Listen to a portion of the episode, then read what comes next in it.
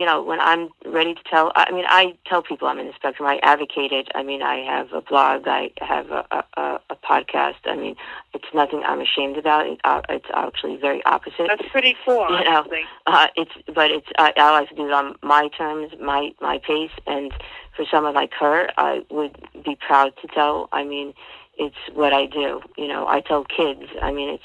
I would love for Juliana at her pace to be doing the same thing. She's just not ready. You know. Um, so uh, again, it's. Um, you know, again, it's what I want to do it on, on my pace. But for someone like her, it's something I would be proud, you know, to tell. But again, I'm on my pace. You know. Uh, Right. because I want people to know that you know whatever you dream, you know, autism doesn't define you. You define it yourself, and it doesn't matter if That's right. you know true. it doesn't matter. And for parents that are now struggling for children that are, you know, nonverbal, uh, my thing is. Uh, if you don't have a dual diagnosis of intellectually disabled with the spectrum diagnosis, autism spectrum, then um, that that child who turns into adolescent, turns into adult, has you know has so many advantages to do whatever they want, whether they, whether they stay nonverbal or not. I, I come from two parents that are deaf or deaf, so um, you don't have to. Obviously, it's not as much of an advantage if you're not speaking, but there are so many other uh, ways to communicate, even if you are not verbal.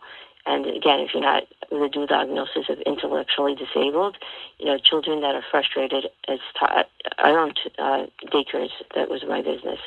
So I, Right. you know, I know children very well. So they are capable to do anything. So if you're, if children are frustrated no matter what, you know, Right. and adolescents are frustrated no matter what, you know, typical children.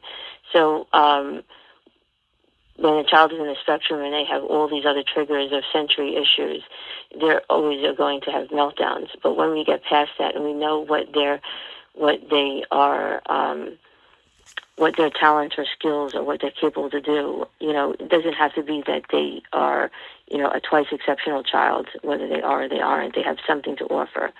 And uh, when we find that and we we enhance that, you know, again, I- have a typical child who's 29, you know, and we we nurture that. That's what's most important, and we have to understand that, and we have to separate. And yes, I I um, I wouldn't say feel bad in a, but I sympathize with parents that have an intellectually disabled child who that also carries an autism autistic diagnosis. But we have to differentiate the two, and that's really important. So this is what I advocate.